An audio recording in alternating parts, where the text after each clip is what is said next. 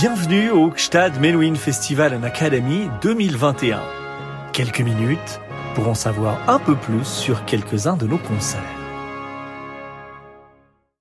I Puritani Highlights.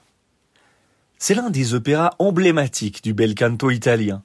Le Gstad Menuhin Festival est fier de pouvoir offrir à son public une large sélection d'airs, de chœurs et d'intermèdes orchestraux dits Puritani de Vincenzo Bellini, sélectionnés tout spécialement par le chef Domingo Indoyan. Animé par la Zürcher Academy et par l'orchestre de la Suisse romande, et porté par une distribution de premier plan, cette soirée qui place la musique au centre est l'occasion de dépasser la connaissance forcément superficielle d'une telle œuvre, basée sur une poignée de grands airs, figés qui plus est dans des interprétations de légendes comme celle de Maria Callas ou de Joan Sutherland, pour plonger au cœur de l'ultime joyau de Bellini, offert à Paris puis au monde début 1835, quelques mois seulement avant d'être emporté à l'âge bien trop précoce de 33 ans. Un opéra qui soigne davantage que dans les précédents les détails de l'orchestration et requiert des solistes littéralement supersoniques, à l'instar d'Elvira, prototype de l'héroïne romantique frappée de la folie suite à un choc affectif, nous dit Alain Pérou, et dont les mélodies si justes guideront Frédéric Chopin dans sa quête d'un piano qui chante. Vincenzo Bellini, extrait de l'opéra I Puritani, air, chœur et intermède orchestraux, sélection Domingo Indoyan. Vincenzo Bellini fait figure de comète dans l'univers lyrique. Né en 1801 à Catane, dans le royaume de Sicile, il disparaît en 1835 à Puteaux, dans les Hauts-de-Seine, emporté par une tumeur intestinale. Il a eu le temps d'offrir à l'opéra trois de ses plus grands chefs-d'œuvre, sur onze ouvrages composés au total. La Sonnambula, la Somnambule en 1831, Norma également en 1831 et, justement, I Puritani, les Puritains en 1835. Délicat à classer, son style se caractérise par une primauté absolue de la voix, du bel canto, littéralement du beau chant. De quoi s'agit-il? D'une étiquette, comme bien d'autres, pratique, rassurante même, mais avec ses limites. Pour faire court, disons que l'expression fait son apparition avec l'explosion de l'opéra baroque italien au XVIIe siècle, parti de centres comme Naples pour essaimer dans toute l'Europe. Un art qui, contrairement à ce qu'avaient souhaité ses précurseurs comme Claudio Monteverdi, ne tente pas de faire pièce à l'hégémonie polyphonique du Moyen Âge et de la Renaissance en plaçant la vocalité, la mélodie tout entière au service du drame, du texte, mais en cultivant cette voix pour elle-même. C'est l'âge d'or, terrible et fascinant des castrats. Les solistes sont de véritables pop stars. Les ouvrages sont taillés sur mesure pour leur voix, faisant passer tout le reste au second plan, à commencer par l'orchestre. On vient pour le spectacle, pour la démonstration, les prouesses techniques de plus en plus vertigineuses, pour trembler, comme on ira plus tard au cirque se faire peur en admirant les acrobates, mais aussi au concert se griser des performances des Paganini, Liszt et autres broyeurs d'ivoire. Les choses changent avec les Lumières et le tournant du XVIIIe siècle.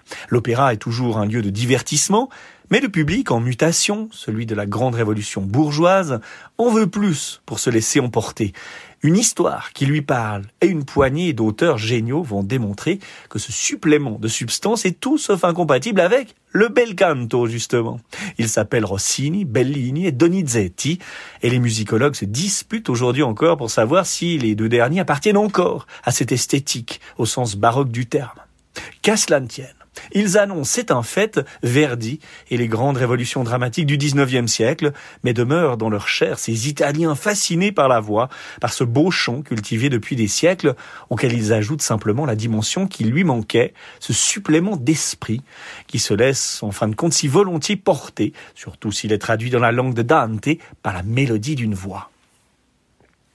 La rivalité qui oppose Vincenzo Bellini et Gaetano Donizetti fin 1820 début 1830 est particulièrement emblématique de ce que le bel canto est encore capable de donner quand on ne lui refuse pas cette dimension dramatique si essentielle.